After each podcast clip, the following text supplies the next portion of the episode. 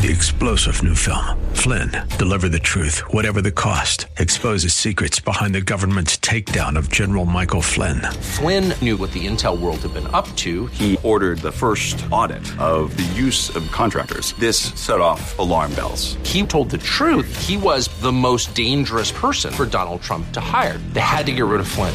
Flynn, deliver the truth, whatever the cost. Available now. Watch it today. Go to salemnow.com. Salemnow.com. The Bruce Hooley Show podcast is brought to you by HemisphereCoffeeRoasters.com. Creating jobs and restoring dignity one cup at a time. Good coffee doing good. Learn more at HemisphereCoffeeRoasters.com.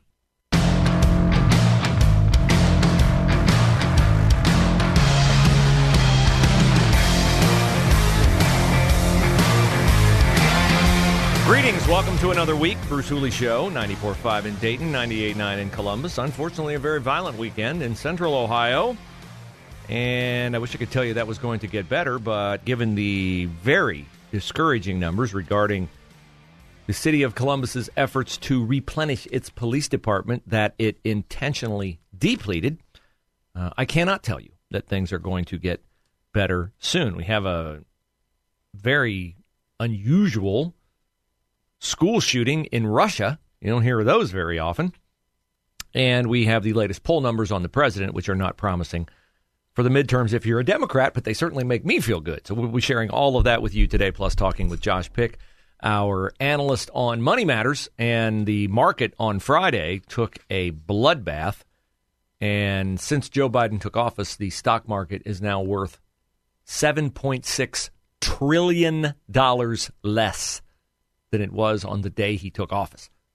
Paper losses, but they're uh, certainly more significant than that. I was chatting with a friend who I had not seen in a long, long time Friday night at a high school football game. I walked up to him, How are you doing? He said, I'm down $450,000 in my retirement. How do you think I'm doing?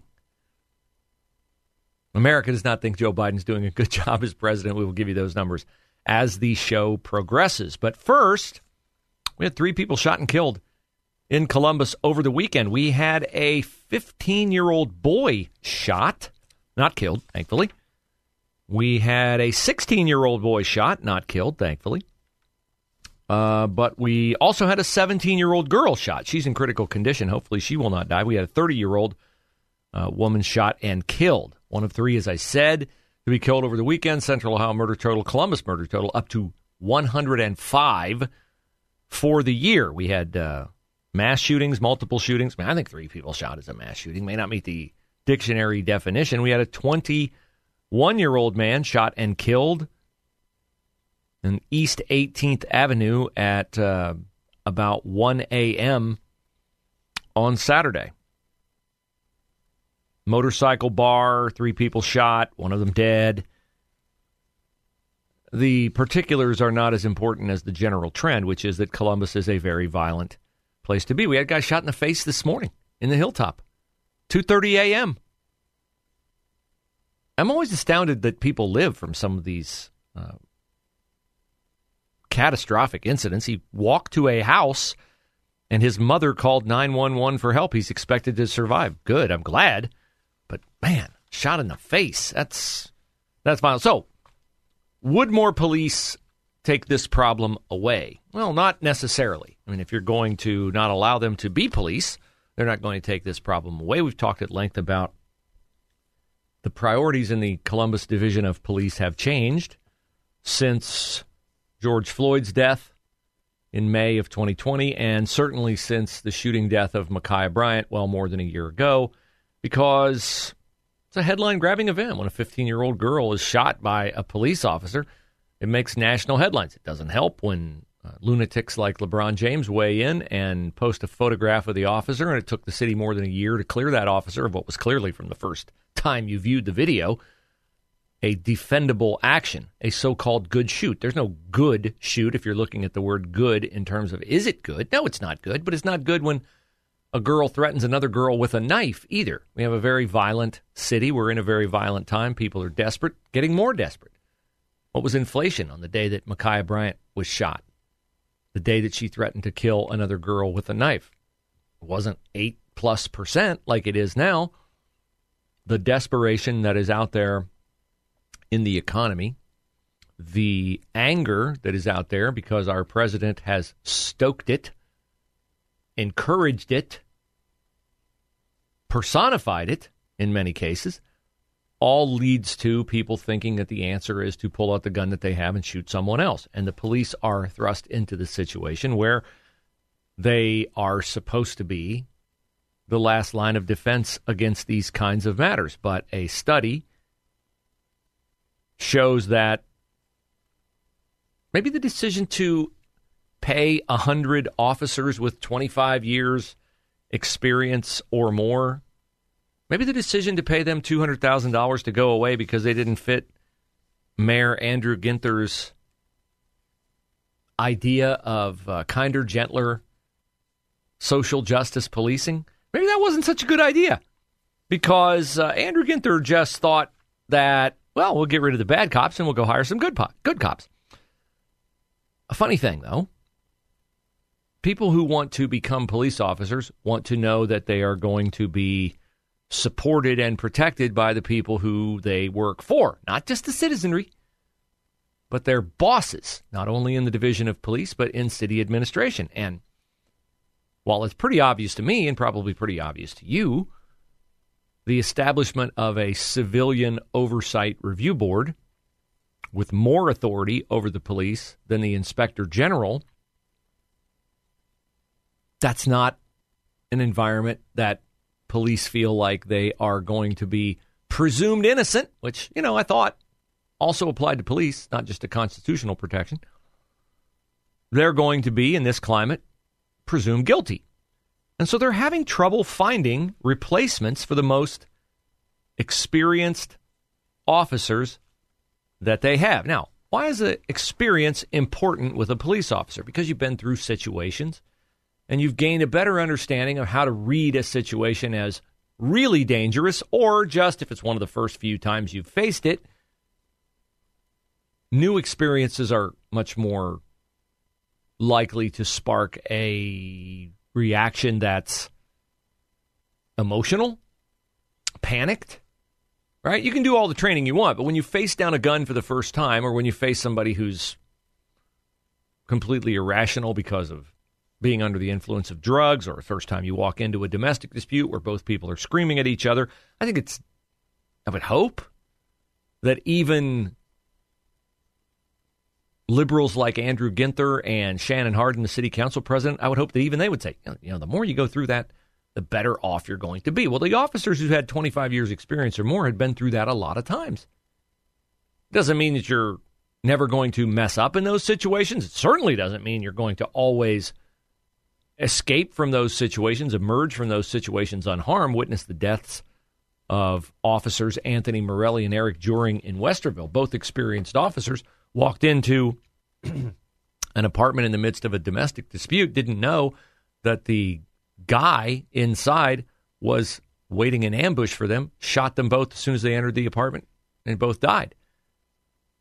Police work is a dangerous job. That's underscored today by the fact that Officer Seara Burton in Richmond, Indiana, her funeral will be today. She lost her life showing up at what appeared to be a pretty benign traffic stop. Guy on a moped.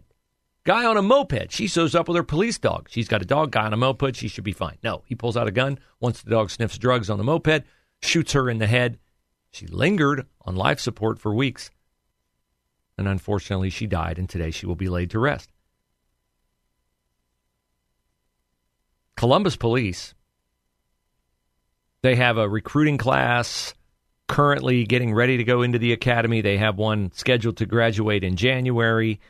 Uh, they had one that graduated in July. Seems like, wow, they're really working. They're amping up their recruitment efforts. They've even gone outside the department and said, you know, hey, if you work for another department in another city, Cleveland, Cincinnati, Toledo, Dayton, maybe you'd like to live in Columbus. Maybe you'd like to work in Columbus. Come help make Columbus a safer place. They're not getting much traction on that because word gets out, right? You're offered let's let's let's just do a little exercise here. You're offered a job working for a firm that does similar things to what you do now. Before you would go to work for the new firm that does something similar to what you do now, wouldn't you make an effort to try to connect with somebody who actually works for that firm recruiting you to find out, hey, what are the working conditions there? Do you like working here? Do they treat you well? And if the person who you get a hold of to get a scouting report on where you're going to work says, hmm, I don't know, the management here doesn't really have your back. You might say, well, why would I go through all the hassle of moving my family, me, going into a department? Sure, where I am has flaws. That's why I'm looking around. I get it. But the devil I know is better than the devil I don't know. I'm just going to stay here. That's what they're finding in the city of Columbus as they're trying to recruit new people. They can't replace the people that they chased off. And make no mistake, they chased them off. They paid them 200 grand to go away. A hundred of them. A hundred of them. That's a lot of money. They thought, ah, we'll just get a big recruiting class. We'll put them through. So they prioritize a recruiting class of about 70 recruits, and they get mm, somewhere around 50. So, with the class currently in the academy, ready to graduate, with the two that have graduated, they had a target of 170 new officers. How many do you think they have? They have 131, and that's if no more drop out. They've already had nine of the 46 who entered the academy in June drop out. Nine of them have dropped out. So if they get a few more drop out, they won't be 39 officers short of their target. They'll be even more than that, which means longer response times, longer 9 11 wait times. Not good.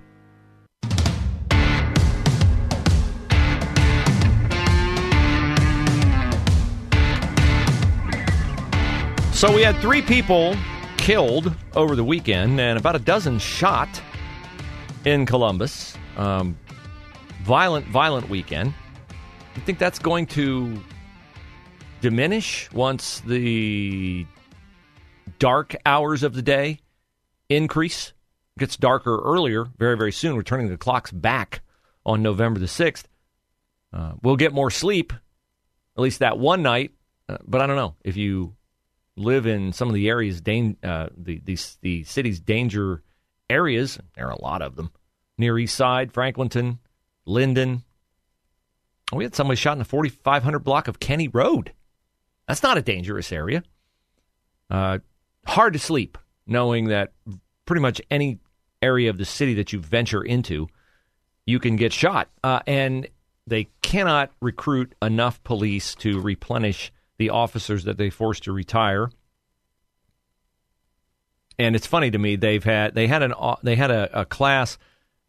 The last three classes have graduated and I'm going to give them the benefit of the doubt that this current class, which has 37 recruits still in it, let's give them the benefit of the doubt that all 37 will graduate and become Columbus police officers. 39, 55, and 37. And they expect a new class of 70 officers in January. Why would they expect a new class of 70 officers in January if they've never had a class even remotely close to 70 officers? In January. That's weird to me. I mean, optimism's a good thing, but when it comes to restaffing a police department that you depleted, I would think realism would be more uh, more authentic, more authentic. Now, what's also interesting to me in this story in the Dispatch, where they delve into this, is that the Dispatch has been foursquare in Andrew Ginther, the mayor's pocket. Okay, the dispatch is all in on the fact that the old Columbus Police Department, before we imported all this wisdom from the Detroit Police Department, a new inspector general, a new chief, a new assistant chief. We got all all three black women from Detroit coming in here bringing us, you know, increased enlightenment in policing. And the dispatch has been all about that. But in this story, it's pretty clear that the dispatch is getting short on patience with the lack of cooperation on information that the citizens should have, but the police division won't give. And make no mistake, if the police division won't give it, it's because Andrew Ginther doesn't want the information out there. And could that be because it might reflect poorly on Andrew Ginther? I don't know. Call me a conspiracy theorist. But there were three pieces of information the dispatch asked for the exact number of patrol officers available citywide. That's a reasonable number to say. How many cops do you have on the beat? How many cops do you have out there patrolling the city streets? The dispatch was told to file a public records request and that media relations personnel would not obtain that number. Well, maybe you shouldn't have changed James chased James Fuqua out of the Office of Public Information. James Fuqua was really good at his job. Of course he was. That's why he doesn't have his job anymore, relating uh, with the media. Second item they wanted to know, besides the number of officers out on city streets, uh, well, they just wanted somebody from the Division of Police to talk to. Can you give us somebody to give us a police perspective? No. No. Finally, uh, the dispatch also sought updated information from the police department about response time. That seems like a reasonable number. How long does it take you to respond to 911 calls? How long does it take? Well, call the cops. I need help. Help. Somebody's shooting. I need help. What's the average response time? The dispatch was not provided that information, and a public records request was filed for that information. Good. Well, you sit there and cool your jets waiting on that information. Uh, what is the typical response time to a uh, 911 call? 26 minutes? That's a long time. That's a long time. The average time of response in September of 2021, which was before the 100 officers with the most experience were forced out, induced to retire by six figure checks, it was 26 minutes then in September of 2021. We're a year later and we're down about four. We're down, let's see, we've had, what did I say? 131 new officers. They chased 200 off. We're down 70 officers. Do you think the response times have gotten better? I mean, I'm sure they've implemented all kinds of new efficient protocols and all that. But I'm guessing no. I'm guessing the response time hasn't gotten any quicker. Great job, Mayor Ginther. Great job. Now, a troubling trend that intersects with police, and if you've got a shortage of police, you don't need wasted police time, right? You need the calls that are coming in to actually be authentic. There is a bothersome nationwide trend occurring of hoax calls reporting school shootings. Licking Valley local schools had one on Friday. Officers called out there. Now, these are not Columbus police officers, but these are officers of the local police sheriff. I mean, you can imagine, right? Call in active shooter, Licking Valley High School. You're moving heaven and earth to get everybody there, right? Well, it wasn't just Licking Valley High School on Friday. Eight Ohio schools were targeted in false active shooter reports on Friday. And this is a national wave of false school shooting reports. 30 false school shooting reports last week 30. Where were they Friday? In Ohio. Princeton High School, that's a little north of Cincinnati, Sharonville, the suburb. Garfield High School in Akron. Belmont High School in Dayton. Catholic Central High School in Springfield. Findlay High School. I mentioned Licking Valley. Toledo Scott and St. Ignatius in Cleveland. So no rhyme or reason to this.